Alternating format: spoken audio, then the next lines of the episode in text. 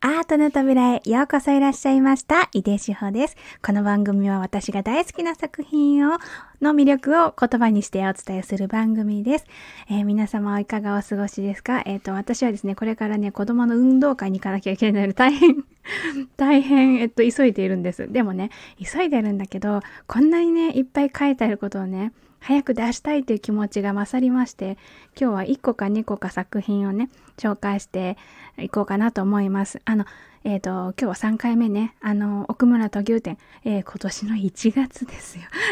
1月に行った時の、あの、展覧会のレビューをしております。奥村土牛、なんとか記念周年みたいなやつの、うんと、山種美術館でね、えー、見てきた展覧会の作品の一つです。えー、今日一つ目は聖牛、聖なる牛の聖牛ですね。えっ、と、私のメモを読みます。滑らかで柔らかな牛。肌はファンデーション。おしろいをはたいたような静けさのある作品。すっと背筋が伸びる。目牛か？そばに佇んでいる子牛の足が澄んで可愛すぎる。子牛の足だろうかこれは。子牛の目だ。子牛の目が澄んで可愛すぎる。善光寺のインドから来た牛。出かけて一週間。写生楽しそうって書いてあります。あの善光寺長野の善光寺にいる牛ででインドから来たんだっていうので聖なる牛だっていうのであの聖牛っていうことらしいんですけど、出かけて1週間っていうのはこの土牛が長野の善光寺に1週間滞在したっていうエピソードが確か書いてあった気がする。でその作品えそれを作品を通見て私がすごく楽しくて描いたんだなって思ったのかあとはその写生してる姿の写真がもしかしたらあったのかもしれないしあのそういうようなエピソードを読んだのかもしれないこれ私。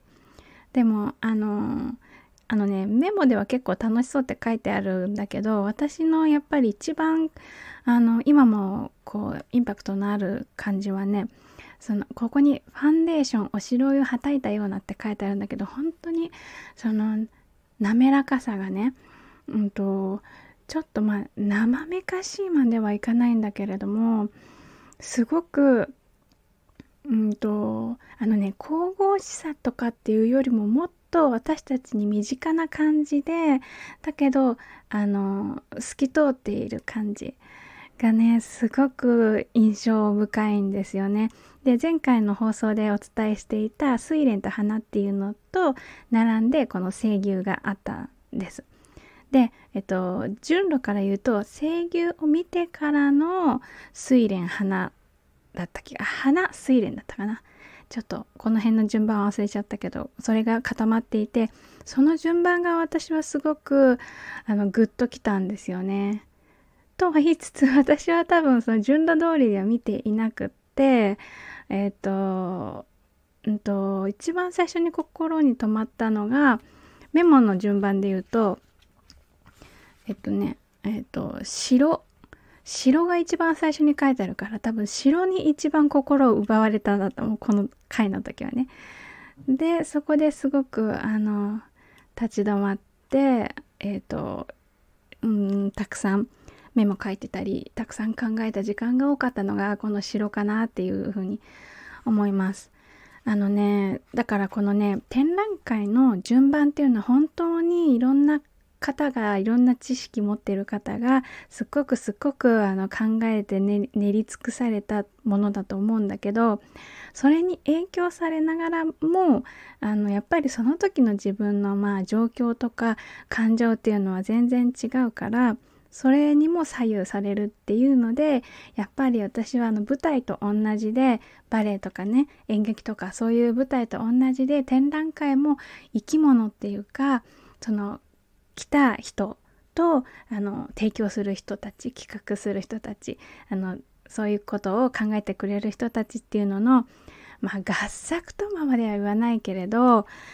そうやって動いていくものなんだろうなっていうのをね、すごく、あの、感じます。特にこの後から思い出して、あのこ、あの、あの時はっていうか、いうことをね、考えてみると、すっごくそれを感じます。もうだから本当にこういうことを企画してくださる方とか、展示とかね、あとなんか照明とか、たくさんきっとポイントはあるんでしょ？って私は全然その裏側知らないんだけど、うん、心からリスペクトです。本当に楽しい展覧会だった。はい。ということで、あ、そろそろ出かけなきゃいけない時間なので、今日は1個だけでしたね。これでおしまいにしたいと思います。さ、今日も最後まで一緒に楽しんでいただいてありがとうございました。井出志保でした。